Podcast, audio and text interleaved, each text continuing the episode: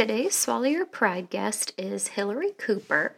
Hillary is the owner of Speech Therapy Services of North Louisiana and currently contracts with two locations of physical balance centers to provide outpatient pediatric and adult speech therapy services, as well as adult home health services. Hillary is also in the process of establishing a mobile FEES company called North Louisiana Swallow Solutions that I helped her set up. I'm so excited for her. So, if anyone's in that North Louisiana area, get in contact with Hillary if you're needing some mobile FEES services. But Hillary is extremely passionate about pushing for the use of evidence based practice in dysphagia treatment in these rural areas. In this episode, we discuss how we can advocate for our patients and our field she tells us how she's been successful with educating other professions and getting them on board and collaborating with us on our dysphagia treatment plans. Hillary also discusses having Dr. Stephanie Daniels as her graduate school professor. I'm a huge fan of. She wrote the Dysphagia Following Stroke book, which I just love that book. And also how Dr. Daniels has helped shape the way she views continuing education. Welcome to the Swallow Your Pride podcast. I'm your host, Teresa Richard. I'm a board certified specialist in swallowing and swallowing disorders, and I know firsthand how much confusing and conflicting information there is out there about how we assess and treat swallowing disorders. This podcast is all about bringing everyone together, getting on the same page, being open to new ideas, and using evidence based treatment strategies for our patients with dysphagia. So let's get into it. So, I know you guys are always asking me what like the latest and greatest courses are as far as treatment, and I will totally admit since I do diagnostics all day that sometimes I fall behind on keeping up with the latest treatment CEUs.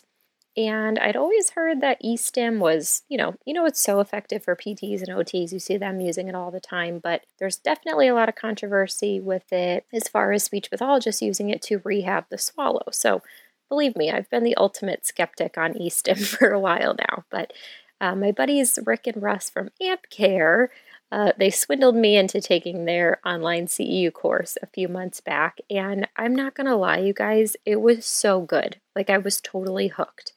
And so, Rick is a fellow SLP, just like the rest of us.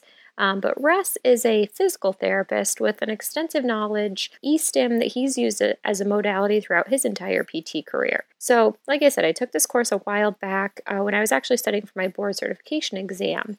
Their CEU course is considered an advanced course. So, for anyone that needs advanced CEUs, if you're working towards your BCS, uh, hop on this course. But, anyways, the entire first half of the course is like all about basic muscle physiology, the makeup of the actual swallowing muscle fibers, a killer review of the cranial nerves, probably like the most elaborate review that I've had since grad school. And I'm pretty sure I didn't pay this close attention in grad school to the anatomy and physiology. But like I said, I was totally hooked on this course. Um, and you guys know I keep it real, I don't sugarcoat things here. So, another thing that I just super appreciated about this course is they go into detail about the populations that are best served with this treatment and the populations that should not undergo eSTIM. So it's not a one size fits all treatment, but it has shown some awesome outcomes as far as improving the swallow. And in their course, they also discuss why they use the electrode size and shape that they do, the various parameters on the unit, which it does vary from other eSTIM manufacturers, so that's important to note. So, since Rick and Russ are super nice guys, they're offering 50 bucks off their CEU course exclusively for Swallow Pride listeners. They are having live courses coming up in Seattle, LA, Phoenix, San Diego, and Dallas. So, I would totally highly recommend you guys get to a live course if you can. These guys are so fun and they just make it really easy to understand this super complex info. Um, so, if you're near any one of those cities, yeah, head to this course, but the cost of the live conference is usually 325 bucks, but 275 for Swallow Your Pride listeners, and if your facility does purchase the actual device. So the actual eSTIM unit costs $649 regularly.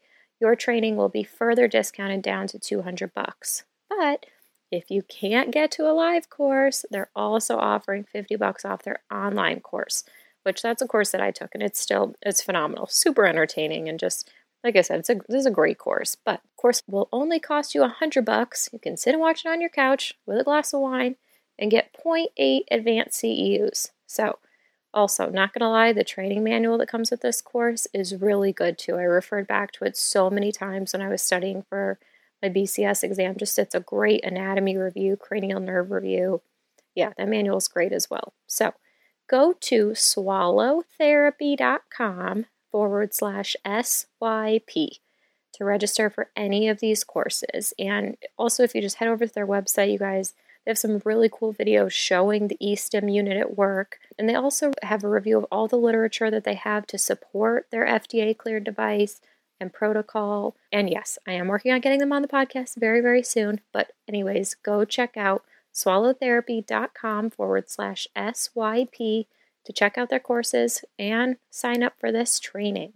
Hello, everyone. Welcome back. I cannot believe that it's almost the end of October. That's just bananas. I don't know where this year, summer, fall has gone. It's nuts. Um, I think that's just because I've been busy in podcast land, which is exciting. I'm so excited with how everything shaped out with this, and I'm grateful for all the emails that you guys keep sending me about sound quality and editing and guest speakers and it's exciting. It's I'm I'm really grateful for everybody that's been reaching out. I've got a lot of cool people helping me with this project now because it, I bit off a lot more than I than I could chew or I was optimistic that I could do all this on my own. So I'm grateful for the whole team of people that are helping me out with this now. So, our iTunes review of the week comes from Sierra Downs and it's titled A Timely Swallow Podcast. You know, I love those play on words. As a CF, this podcast is definitely on my must listen ASAP list when I receive an email about a new episode. Absolutely everything applies to what I do on a day to day basis or what I have or have not learned in grad school.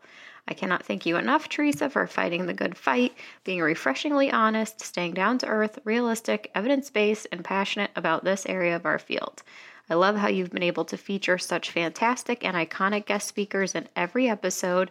And I love how you ask them each about their favorite research articles with links. Can't get enough of this podcast. Always looking forward to your next episode, Sierra. Thank you so much, Sierra.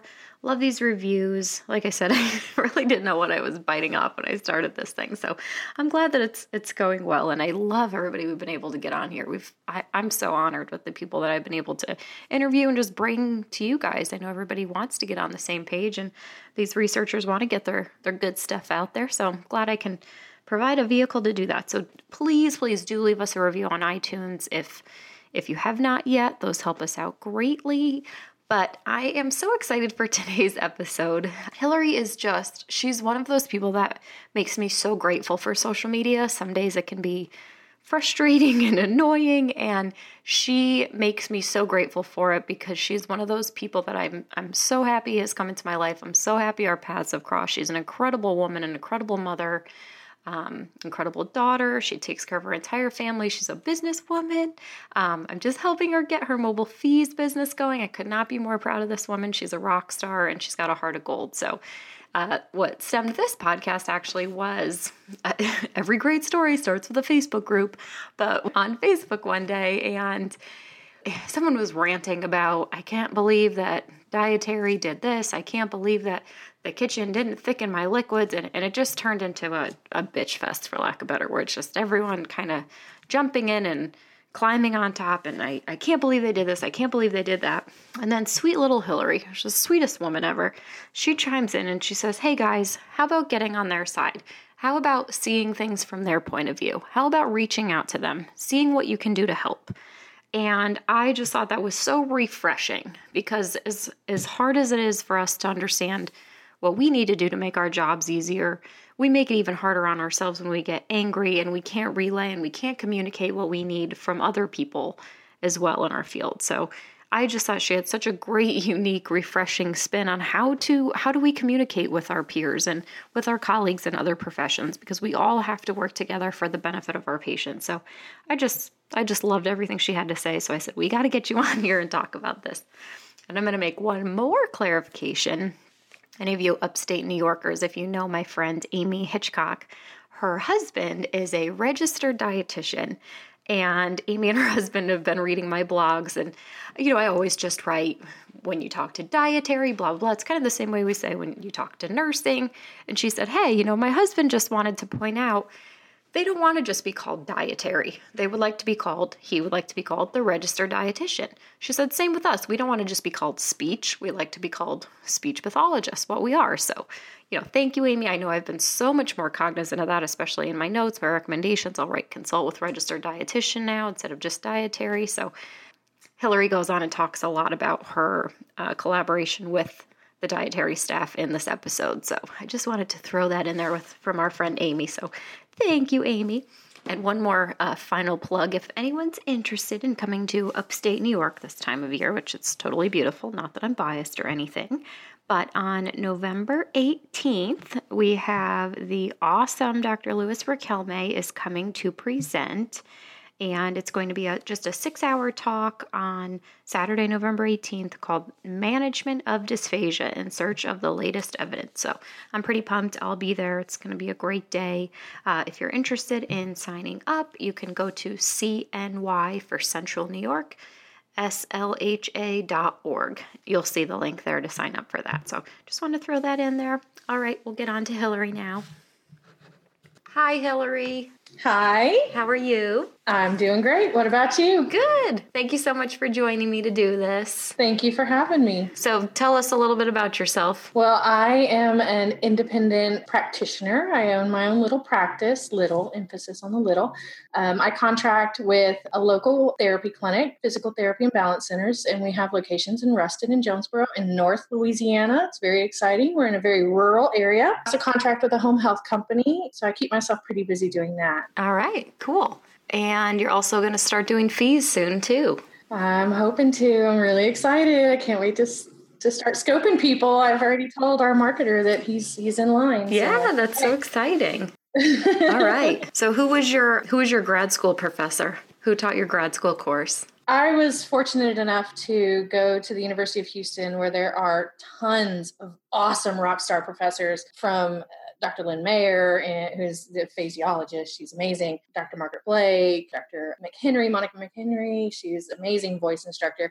But Dr. Daniels, Dr. Stephanie Daniels, I was lucky enough to be in her first dysphagia course. And that's kind of, it was the hardest class I've ever taken. I had nightmares about it. I'm it sure. So I'm sure. I'm sure. Yeah. and I thought that that's just how it was supposed to be. But I came out of that class just having this love for yeah. the field of dysphagia. Yeah. And so I really thank her for um, inspiring me and really giving us a lot of a, a advantage coming out of that program, knowing a lot of the things that are kind of best practice practicing current ideas in dysphagia treatment now. And I see students come out, I've had other students from different programs, and I'm like, y'all didn't palpate? Yeah. Are you kidding me? We were pal- we were very well palpated in yeah. our program. Yeah. yeah. and so I feel very, very fortunate to have been in her first graduate class. Yeah. When I was studying for my board certification exam, I stumbled upon her book the Dysphagia After Stroke book. Mm-hmm. I read that thing from cover to cover in like two days, which I thought was like the nerdiest thing I've ever done. I was like, oh my God, I just read an entire textbook in two days. But it was so good. It was so well written, and I learned so much. It's a great book if anybody is looking for just a really good dysphagia book that's easy to kind of digest. It, it is a textbook per se, but it's very easy to, to digest. So, and you know, that's how she taught the course too. It was very very realistic. It was very down to earth. And I loved a few of the things that she did. Um, she made us drink barium. Yeah. And she said, don't be one of those SLPs who like, oh, it tastes just like apple juice. Yeah. Here you go. They're going to yeah. hate you. Yeah. And so, you know, I, to this day, every time I have a student, I'm like, come on, it's time to drink some barium. Yeah. And they're like, what?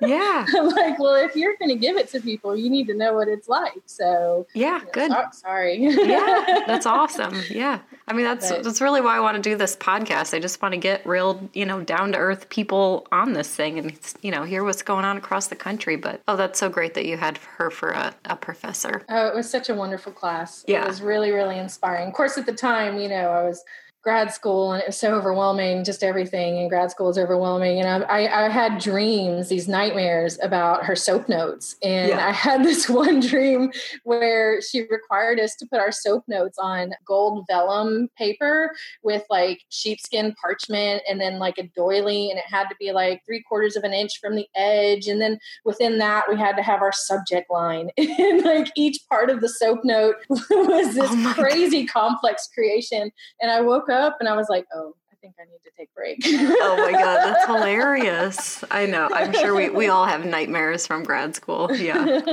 Well, anyways, the reason I wanted to have Hillary on the podcast was, you know, story of my life, just browsing the dysphagia boards. And someone posted something. They were, you know, commenting, venting, for lack of a better term about non-compliance with their dietary with their kitchen staff. And i can't believe i make all these recommendations and no one follows them and nobody thickens my liquids right. And you know she she was angry and we've all been there. But in you know all the other comments were like i can't believe it. I know. I can't believe it. I get so angry too. I get so pissed off. Nobody there listens to me. And then hillary chimes in with this beautiful comment basically talking about how she put together a presentation for the dietary staff, brought them in pizza, or I don't remember, I'll let you explain the story, but basically decided to be on their team and work with them instead of against them. So I'll kind of just let you start talking about what you did here. Yeah, absolutely. It was a serious concern of mine. You know, I would change a diet, it wouldn't get implemented for three or four days, if ever, sometimes. You know, some days it just seemed like the kitchen would just kind of flop on the plate, whatever they felt like putting on the plate, with no regards to any kind of precautions for anyone. And, you know, I had just kind of reached my limit. And instead of blowing a gasket and just losing it, I thought, well, okay, well, that's not going to solve anything. so what yeah. can I do to make this situation better for everybody? And, you know, going back to my minor in psychology, um, you know, I go back to primary reinforcers, which is food, um, makes everybody happy. Yeah. So I thought, well, maybe if I bribe them with pizza that they don't have to cook with dietary, that's a huge factor. And then I give them an in service, maybe we can come to some sort of understanding. So I did the in service, and, you know, the kitchen ladies were very, very happy that I brought them pizza because nobody brings the kitchen food. Nobody thinks to do that. So after the meeting was over, and, you know, I talked their heads off and I had all kinds of information on what a mixed consistency was and various ways to modify the traditional Southern food that we get down here. Why is cornbread not always the best thing to give someone who's on a puree diet?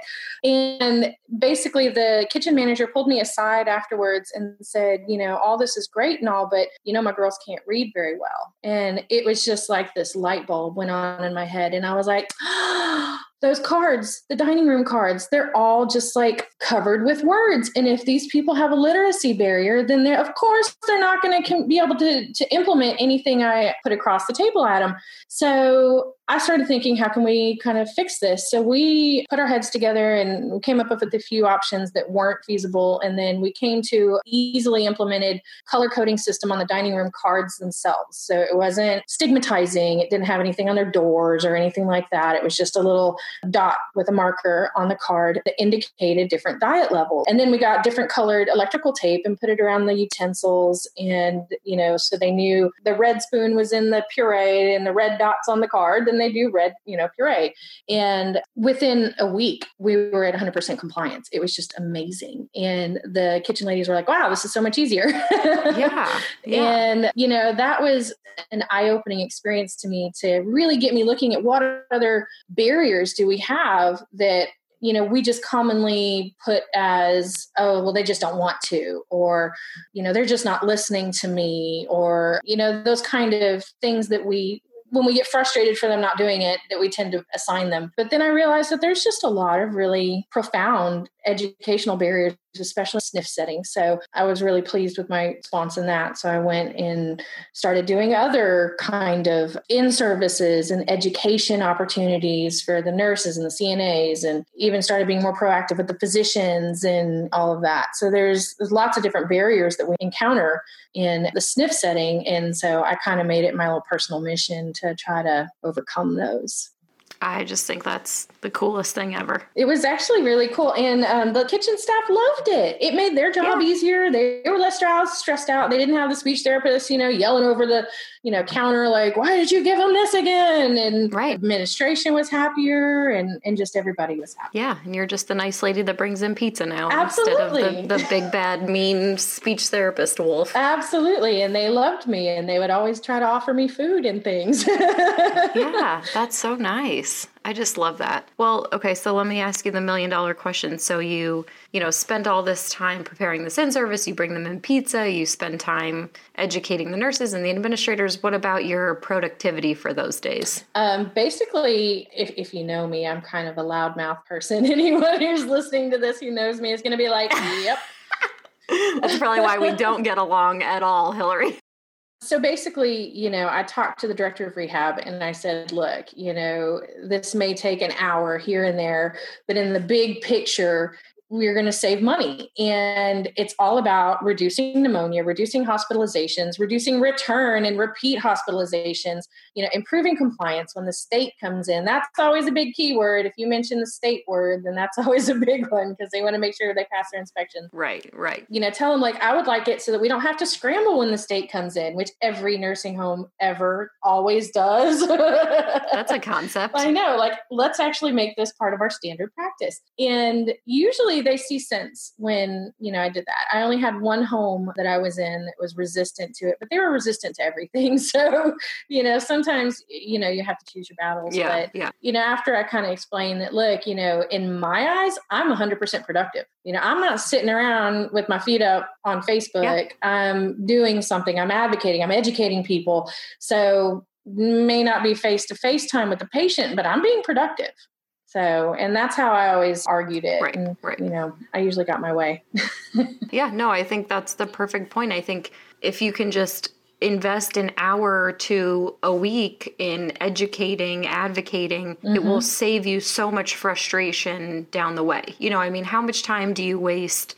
I can't believe they're not compliant. I can't believe they're not compliant. How many times do you run back and forth between the kitchen, between the dining room, because this patient's, you know, food wasn't pureed or because their liquids weren't thickened, you know? So it's like, think of all those all the frustrations you can get rid of just by taking an hour a week Oh, absolutely. to have these in services. So I'm a huge proponent for in services. I did them all the time. I, I mean, I've never had a problem corralling everyone and telling them my opinion. I guess that's obvious, but I, I just I, I try not to look at it that way. It's just educating everyone. And You don't know what you don't know until you know that you didn't know it. So, like you said, you had no idea that the kitchen staff was Yep. illiterate until somebody told you. So, you know, you were just you were running up a uphill battle. Absolutely. And nothing I would have done through the traditional method would have resolved that situation. Right. and it would have just been an ongoing frustration and you know the patients would have suffered everybody would have suffered and i am so thankful that the kitchen manager came to me and just made that little comment like oh honey you know Yeah. you know they can't all read right Yeah, yeah. they're good at cooking not so good at reading Yeah. and then you know that made me really open my eyes to our cnas and our lpns and our nurses and just because they have a, a master's degree or a bachelor's degree doesn't necessarily mean that they're educated in our area Yep. and yep. so, you know, going to the nurse practitioners uh, who would, you know, make the rounds in the facility and explaining to them, look, we do more than just chin tuck and thicken liquids, you know? Right. That's the truth. Yeah. Yeah. Those are like my two least favorite things in the world. Yeah. Yeah. Most of the time, they'd look at me like I had a third eye on my forehead. Like, what are you? Like, actually doing exercises? That's Yeah. weird. Yeah. Yeah. but you know i think it behooves us to really go out and advocate for our field and to say you know what just because sally slp does that doesn't mean that that's the best practice and can always push ourselves to learn and to new, learn new tricks and to go to new ceu courses and try to improve ourselves so that we can advocate for our fields and for our patients Absolutely. I couldn't agree more. it's an exciting time in dysphagia therapy it really is It is. It's it's exhilarating. I know we're all a bunch of CEU junkies here. I really am. I think that they should have CEU Anonymous. CEU Anonymous. That's hilarious.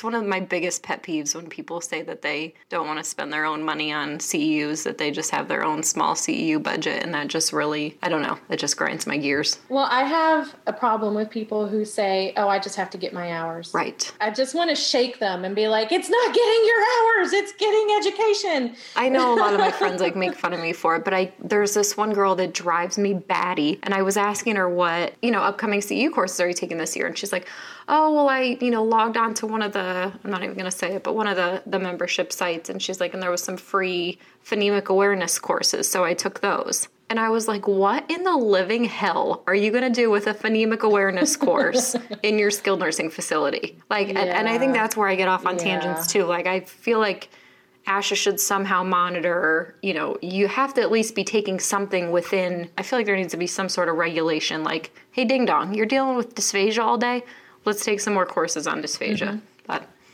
I don't know. Who am Absolutely. I? Nobody asked me. So.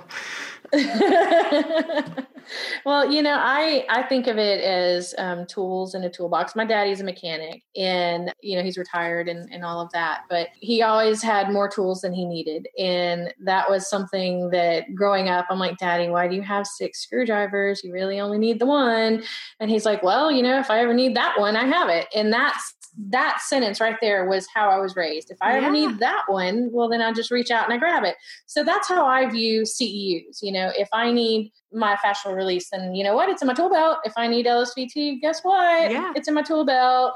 If I need FEES, guess what? Yeah. It's going to be in my tool belt.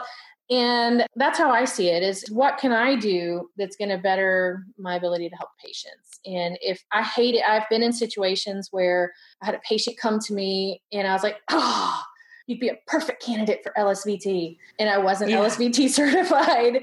And so I was like, ah, what am I going to do? Well, Guess I'll bite that bullet. Yeah. So, yeah. you know, that's, that's how I handled that.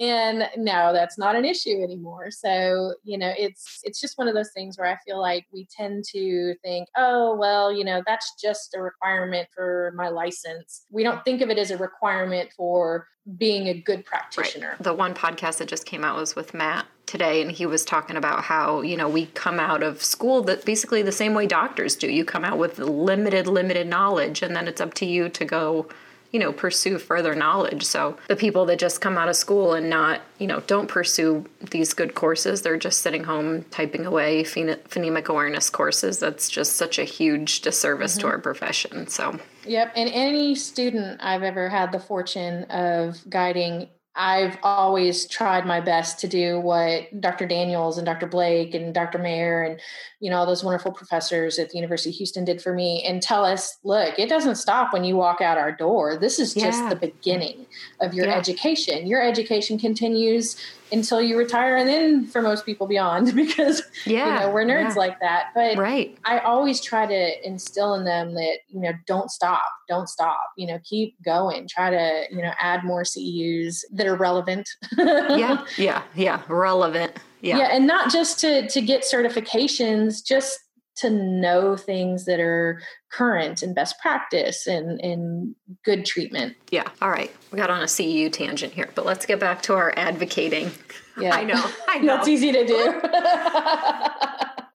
All right, so let's talk a little bit more about about nurses. Like, what specifically do you like to educate them on or advocate to them for? First of all, I like to advocate for what we do. And I always tell the nurses that we are physiotherapists for the swallow. All right. That's something that actually the myofascial release course kind of opened my eyes to. And I kind of knew, oh yeah, well we do exercises and but I didn't really think of it in the terms of a PT until I had a PT teaching me swallowing and and that was a really kind of awesome insight into how they view things and ever since then i kind of you know i really make a point to look at what we do through the eyes of physical therapy with exercise physiology. It's so important in what we do because we're rehabilitating yeah, muscles. absolutely. So with the nurses, I think that they forget that that's what we do. I think that they think uh, that we're just the, you know, thick and liquid queens and the swallow police. Yep. And, you know, that we sit there and go, okay, I'm going to tell you three words. I'm going to ask you those three words in just a minute. Oh my gosh, stab my yeah. eyeball out.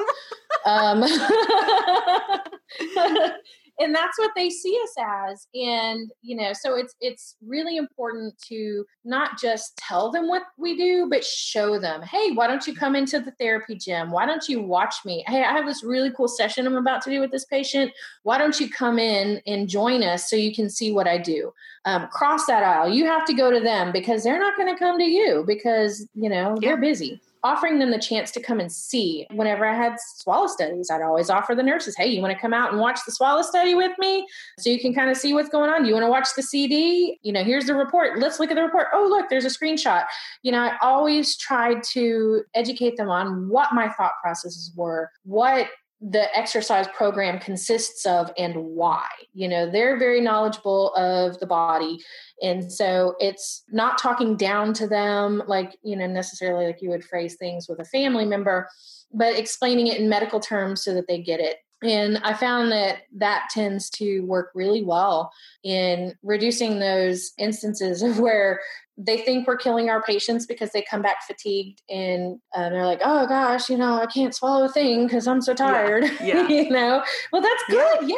We yeah. fatigue. Yeah. That's great. We have that many swallows today. And when they walk all the way around the home, their legs are tired. Right. You know, it's the same concept. So they're going to be tired if you do it right. Not necessarily all the time, but you know, right. you know what I mean. And so I had one nurse, you know, come yell at me one time, why are you trying to kill my, oh my patient? God and I was like, oh my gosh, what? And she's like, you just upgraded them to thin liquids and and they shouldn't be. They've been on nectar thick liquid for five years. And, and I'm like, well, you know what? People can improve. Right, right. you, do, you do exercise and they can get better. And, you know, they're not always going to be on thick and liquids. If we can get them off of it, that's great. That should be a good thing. You should be, you know, high fiving right. me. Right. Where, um, where's my high and, five? You're leaving me hanging here. I know. like you should do that if I put them on right. liquids. You should right. come to me like, why are you right. doing that? That was a nurse that I really had to work. I had to like take some breathing moments and focus my chi before I went and yes. interacted namaste. with her. Yes, yes. Get your namaste right. Yeah. so that I wouldn't, you know, jump down her throat or anything. But, you know, in the end, kind of got this like grudging respect from that one. And I was like, success. If yes. I can win over this nurse, I can do anything in the world. Yeah. So that's that's kind of the main thing with the nurses. They just don't understand what we're doing. Yep. Yep, totally, totally agree. When they actually see us doing exercises with a with a patient, they're like mind blown. Like mm-hmm. we're not just sitting in the dining room watching them eat, watching them drink thickened liquids. We're actually rehabbing them. Absolutely. And I know even when I started doing FEES, once I started actually like inviting more and more nurses in, or even I would make sure to leave the DVD of the study or to leave pictures with the nurses. They're always like so mind blown by that. Mm-hmm. I mean, even today I had a nurse come in and she was like, Can I, you know, bring some of the other ones in? I was like, Of course. And I ended up having nine, there was nine of them standing behind me while I scoped this one guy today, but they all just thought it was like the coolest thing. And she's like, Well, so you th- really think he's okay with the thin and i was like you just saw this he's completely fine with it and she's like oh, well this is just crazy and same thing she's like he's been on it for like two years i'm like but he doesn't need yep. it like why why is he on it he doesn't need it Yep. She's like, well, well, I know, but and, and she just kept saying that. She's like, well, that's what he's been on. I'm like, but he doesn't need it. You have a good speech pathologist here that does really good exercises with him, and he's improved yeah, and you saw it, and he doesn't need it, and the rest of them were like, yeah, we saw it, Joy, you don't need it. Like, it, was, it, was, funny, it was cute. Yeah, but. and I've had um, several patients. Whenever I would, uh, and I did some PRN work in other nursing homes, and anytime I went into a new nursing home as a treating therapist, the first thing I would do is pull the dietary list and I would flag the people who are on thickened liquids or modified diets. And those are the people I would go and check out first. And sometimes, you know, it's for comfort purposes or they really do need those. But a lot of times it was, oh, well, she doesn't have teeth, so I put her on puree. well, I've seen people right. chow down on steaks oh, with yeah. no teeth. Yes. So yes. let's reassess yes. that one and see if maybe we can handle some soft solids. And a lot of times, you know, I found that the good exercise program and some studies, you could put them back on a regular diet or, or upgrade. And so that's always a good place to start in a new home. Even in your existing home, if you haven't looked at them in a while and they're on a modified diet, pick them up. Check them out. Yeah, yeah, I hear you. Oh, so yeah, let's talk about doing some oral care with the CNAs. Well, oral care is a fun, fun area for me. I actually freak out everyone I work with because I'm like, oh, this is a grody mouth. Here we go. oh, God. did you did you listen to episode three with Dr. Ashford? Yes, and I have been, you know, any again, anyone who's worked with me knows that I keep like oral care supplies in bulk anywhere near yeah. me. And I tell them, just go ahead and order me a case of toothbrushes, just order me a case of toothpaste, you know, give me a whole box of the swabs, you know, I use them. And I go through oral care supplies like crazy. And now that I'm an outpatient, it's, it's a larger percentage of my budget than I would like. Yeah. like, you don't have yeah. good mouthwash? I'll buy you a bottle. Here you go. There you go. And so um, you know and teaching patients to do oral care. So with cnas you know they're like oh well i did it. And i'm like well the evidence says that's a lie. Right. Right. Right. And Maury said that's Maury a lie has determined that this is a lie um, right. based on the giant chunks of things in their mouth from like yesterday. So you know I, again, it comes down to barriers. You know, what is the barrier there? And it, it, comes down to the fact that a lot of CNAs just, it's that ew factor that ew, I don't want to get in people's mouth. That's gross. So, how do I make it less ew or at least incentivize them to overcome the ew so that they can get in there and just do it? And so I had a group of CNAs one time and I was talking to them about oral care and, and I was showing them how to do it on NPO patients and, and all of that and telling them the importance of it. And we were trying to overcome the U factor and and that's totally what I call it is the U factor. So I told yeah. them and I and I said, okay, well I'm going to give you guys a challenge. I'm not going to make y'all do anything today, but we're going to meet here tomorrow at the same time. And in between now and then, I don't want you to brush your teeth. I don't want you to brush your teeth. I don't want you to gargle. I don't want you to mouthwash. I don't want you to do anything. No oral care. Do not brush your teeth. If I catch any of you guys brushing your teeth, you're going to be in trouble. And I'm not going to give you, I'm not, not going to put you in the drawing for this grand prize, which I was like, I don't even have grand prize. Crap, better make one. yeah. and so I incentivized them to go 24 hours, just 24 hours without brushing their teeth. And I made this. I went to the dollar store and I loaded up on chocolate. And I got this cute little gift there you go. and I was like, "Oh, grand prize of chocolate!" Um, yeah. And so the next day, I met up with them, and every single one of them failed. yeah. None yeah. of them would go. Oh, chocolate hours. for me! Yes, I win exactly. And I was like, "Okay, awesome." but not a single one would go 24 hours without brushing their teeth or doing any kind of oral care. And I was like, "Okay, well, why didn't you do it?" And they're like, "Oh my god, that's so gross. My mouth felt nasty." And I'm like, "Well, Oh, hello, hello. You know, what do you think? Yeah. Little Sally over here, who's 90, who hasn't had oral care in like three months, feels." like and that kind of opened their eyes to like oh well it's it's kind of a patient's right issue and you know it yeah no wonder she's cranky you know? yeah. she, she hadn't had her mouth cleaned in months and so that was one of the ways that we overcame that barrier and then showing them how to do it and showing them it doesn't have to be super gross if you do it every day like literally a few minutes boom you're done and yeah. and it's not gross and the maintenance it's like you know having a dirty AC filter. Like if you just change it out every month, it doesn't get super gross and nasty and get like fuzz balls everywhere whenever you have to throw it away. Mm-hmm. So that's my analogy. there you go. Yeah. I don't even know that I have a comeback for that one.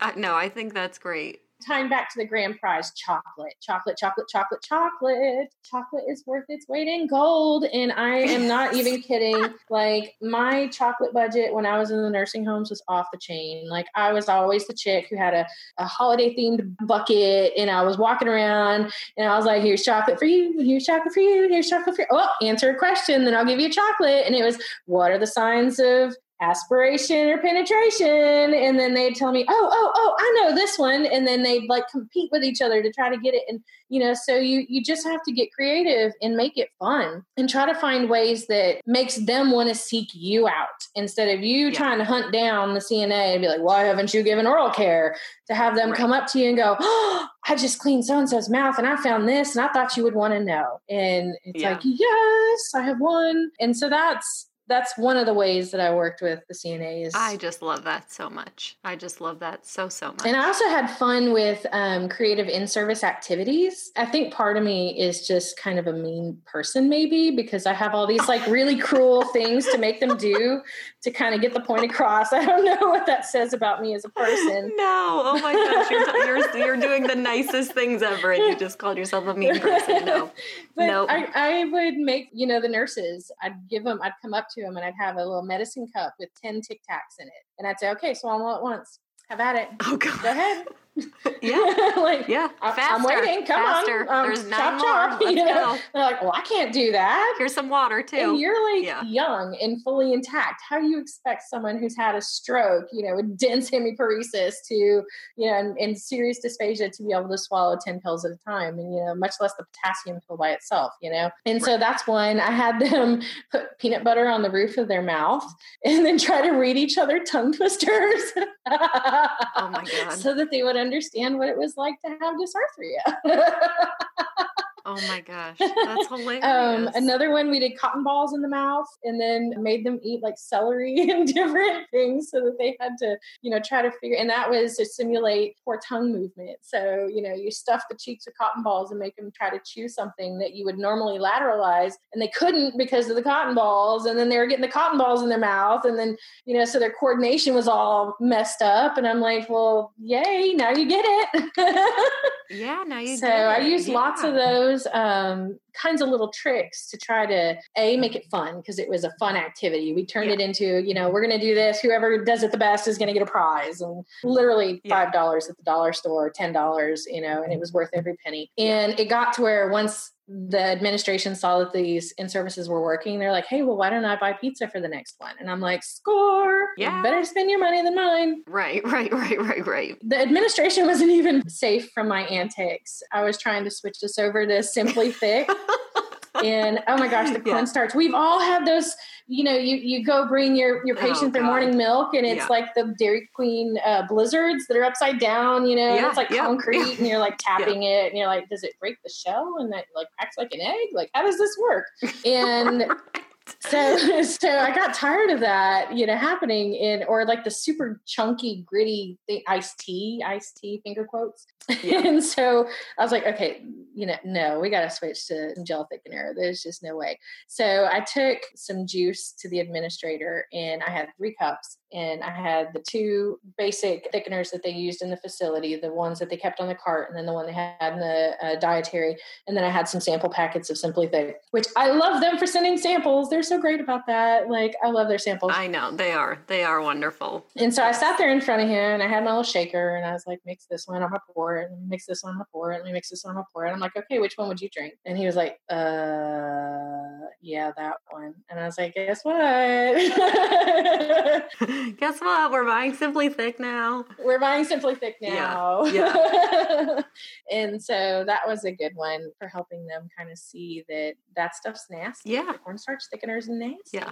And I still keep some in my office. I have the Simply Thick, I have the powdered gel thickener, the powdered gum thickener, and then I have the cornstarch thickener. And I'll do examples of all three. Now, I prefer the Simply Thick over all of them because it doesn't clump and it's just great. But okay, send me some samples, Simply Thick. I'm plugging you.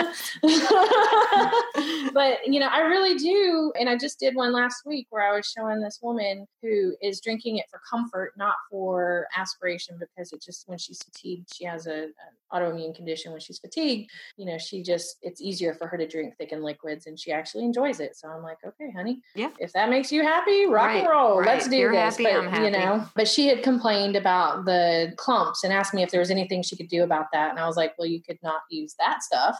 And so, you know, I, I'm always using the sample with a lot of people. I, I do it with family members and patients and administrators. And again, that goes back to me making, you know, people taste things. You know, I make my students drink it. I make I, I make my students eat puree from the dietary at the, at the nursing home, yeah. you know, like they need to know what it is if we're going to be pushing it on full. So, yeah. yeah. Yeah. Well, and I think, and that goes back to, we always talk about that study with the thickened liquids with, mm-hmm. you know, patients that are on thickened liquids, they can dehydrate easily. It can cause dehydration, but it's not the actual thickener that causes the dehydration. It's the not drinking anything. Mm-hmm. They don't want to drink it at all. So, yeah, I mean, that's kind of a huge point to drive home to the administrator that, you know, these patients are at risk of dehydration and it's not not the actual thickener is dehydrating them. They just yeah, like you said, look at this Dairy Queen Blizzard full of cranberry juice. Does that really yeah. look palatable to you? Yeah. Oh, I just love that, Hillary.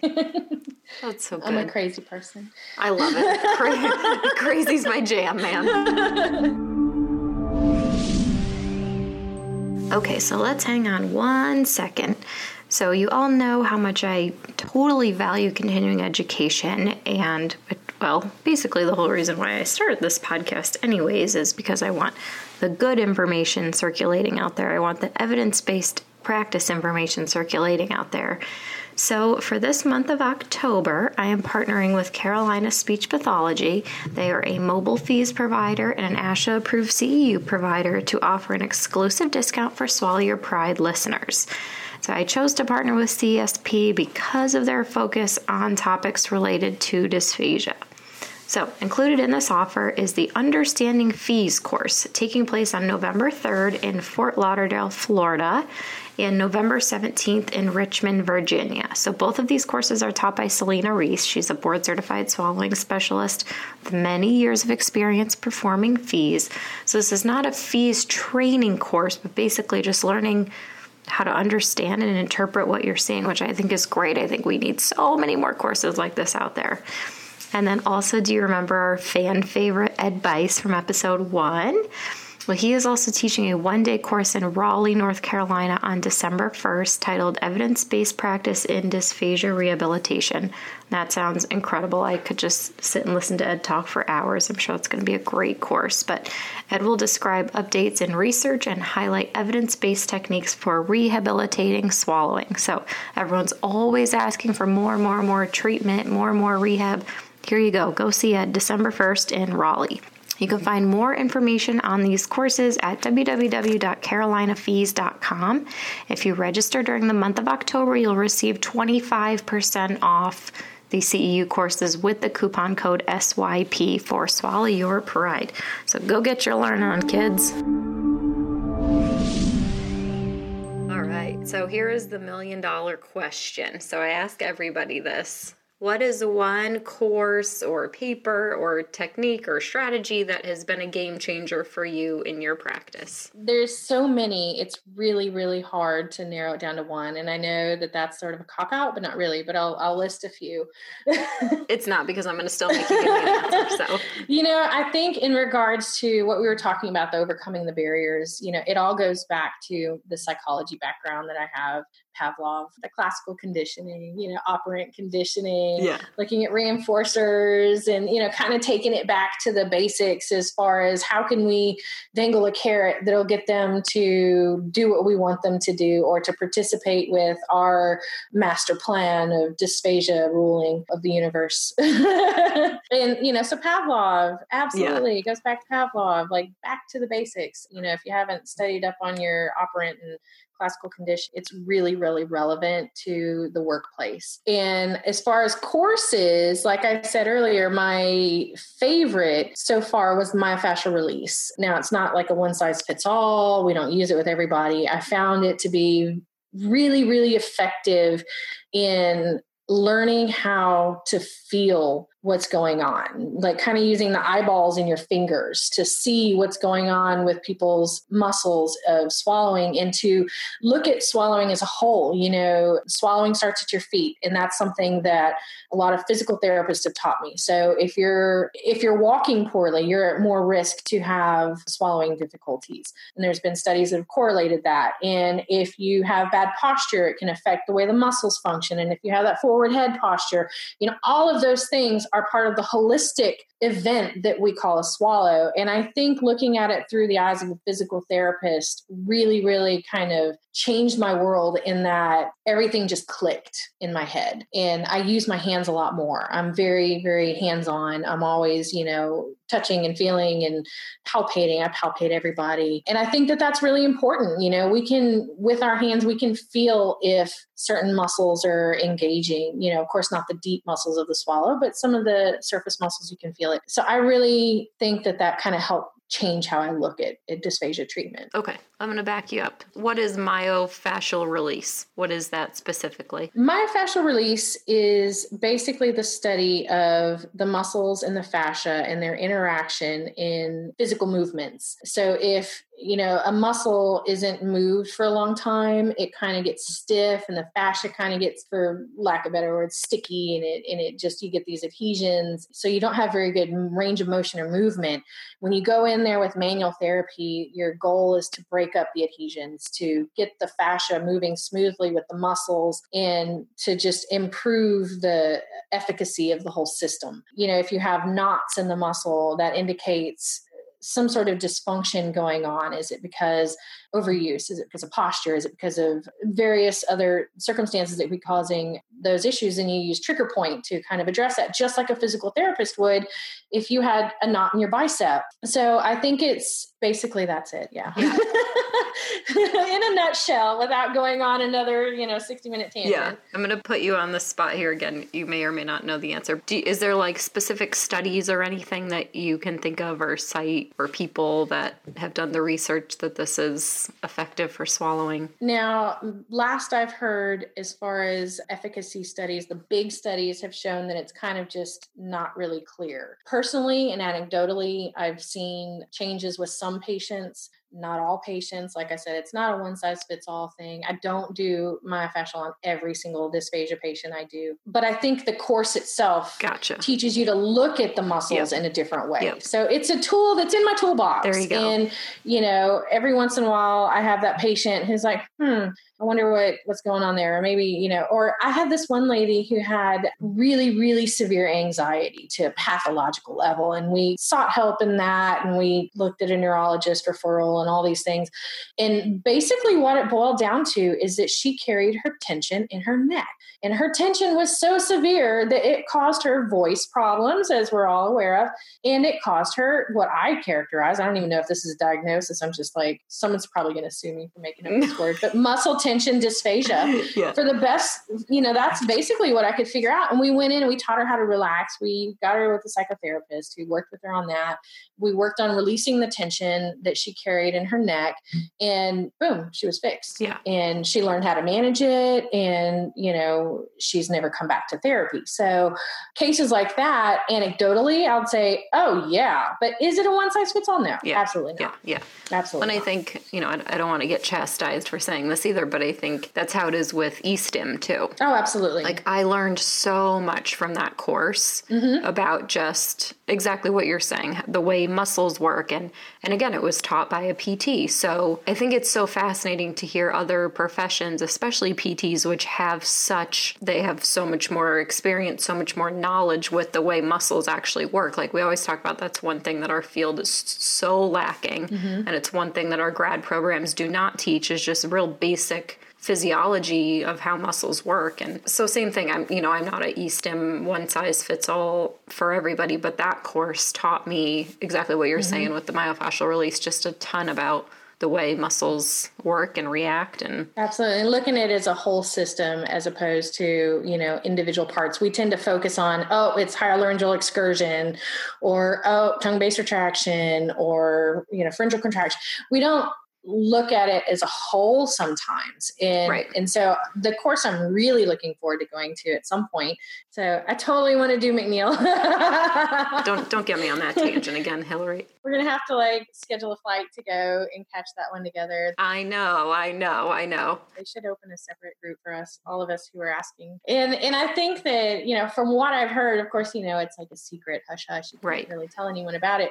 But from what I've heard, it's that same kind of concept. It's that holistic concept, yeah. and it's looking at the swallow as a whole instead of as a system of individual parts. And Right. and I think that that's the way I look at swallowing now. But you know, right out of grad school, they taught us so much, and it was wonderful. And Dr. Daniels was amazing, and she taught us all these things. But like actually being in practice and doing it and seeing it and everything is you know a whole different ballgame. So Yeah. Yeah. you know, I feel like she set the foundation for my education, and then you know the continuing ed has just kind of built the house on that foundation. I think I think we've dwelled so much on the craptastic nature of dysphagia education right now, and I'm so mm-hmm. glad to finally have like a dysphagia grad course success story. So, so I, I think that's wonderful. What's really funny is that when I graduated, well, actually, while I was in graduate school, I did a rotation in the medical center in Houston. And the first modified barium swallow study I got to sit in on, I was watching and I was so nervous. I was like, oh my gosh, you know, what if this person aspirates? Yeah. oh, good. What are we gonna do? What am I gonna do? Yeah. Oh no! You know, and so I'm doing it, and I'm like, aspiration, and she's like, no, no, no, that was fine. I was like, no, no, no, rewind it. I think they aspirated, and sure enough, she's like, well, you caught that. I was like, thank you, Dr. Yeah. Daniels. Yeah. And so, like, you know, from day one, I was sitting there writing reports, and and she's like, wow, you're doing a pretty good job of that. I guess I'm just gonna go over here and just Facebook Yeah, for a while. I'll look at it when you're done Yeah. you know? And, and it was i felt like she really prepared us to come out of the program with you know a good foundation in swallowing. And she really really made a point to tell us to really push ourselves to keep learning you know? And she does too. She is like the queen of always learning new things and i love that and she's a spunky redhead and i just adore her Oh, oh, good. I, I didn't know that, so I'm glad I know that now. Yeah. Oh, that's so great. Oh my God, Hillary, this was so good. I love this. Just, I mean, getting, having fun with the people you work with. What a concept is that, you know? I know. And you know where I'm at now, an outpatient, they are so used to me coming over into the therapy part of the gym, you know, outside of my little office and be like, hey, I have this patient who's doing such and such. What do you think? And, you know, I, oh, I have a patient with really bad TMJ and I'm, I'm teaching them, you know, chewing and all this stuff. But what's your perspective on that? And so I'm always going across the aisle. And, you know, they're starting to now come across, on, hey, I have this patient with, you know, visual spatial reasoning problems. You know, what, what do you think you can do for that? Yeah. And so it, it fosters that really good interdisciplinary teamwork, which is so awesome. And I love that about where I work now is that there's never any worry about like, oh, will I offend someone if I go tell the OT that I noticed that this patient needs feeding help? You know, Right, right, right. that's amazing. It's a good feeling to be in that kind of environment, and it definitely helps your work stress go down. It's It still stressful Yeah, because it's a yeah. stressful field, and you know, but it, it definitely helps. Yeah, yeah. I think, yeah. Oh, I just love this so much because I feel like, you know, everyone has just gotten in these venting cycles, I guess, you know, just venting, venting, venting about how horrible their workplace is and productivity standards. And so I just love to hear a refreshing side of what you can do to make your life better. So it doesn't have to be that way. And a friend of mine posted a while back on Facebook that if your work enjoyment to frustration ratio gets beyond 70 30, because there's always frustration in a job, you know, there always is like, oh, my schedule got messed up, or oh, so and so happened, or this patient no showed me again. There's always some sort of stress. But if you have 70% enjoyment and only 30% stress, you are doing great. You know, when that ratio starts to get a little heavy on the stress part or frustration part, that's when you need to figure out maybe you need to go to a different job or a different setting or maybe you're just in fact surrounded by jerks you know so i actually moved into my outpatient clinic because my enjoyment to frustration ratio was out of whack for my life. You know i was in a rural area i was having to commute an hour each way to get there and it was just really hard to do that plus work you know overtime every week and be the only slp covering three facilities and it just became too much. So um, for me i had to really look at myself and say you know what is it that i really want and i don't like people bossing me i want to be my own boss so that way i can be like my way do it this way this is the right way so that's why i ended up in Office. yeah. Well, cool. All right. Well, this has been great, Hillary. So, if you would love to hear more of these episodes and get some easily digestible bites of swallowing knowledge, then please leave a review on iTunes or pledge a small amount on patreon.com forward slash swallow your pride because that is what keeps these episodes coming. Also, don't forget to subscribe, share with your closest colleagues, and show notes will always be available to download over on swallowyourpridepodcast.com, where you can also be notified of the latest podcast episodes. Also, credit to Stephanie Jacobson for her incredible editing skills, and thank you so much to all of you for listening.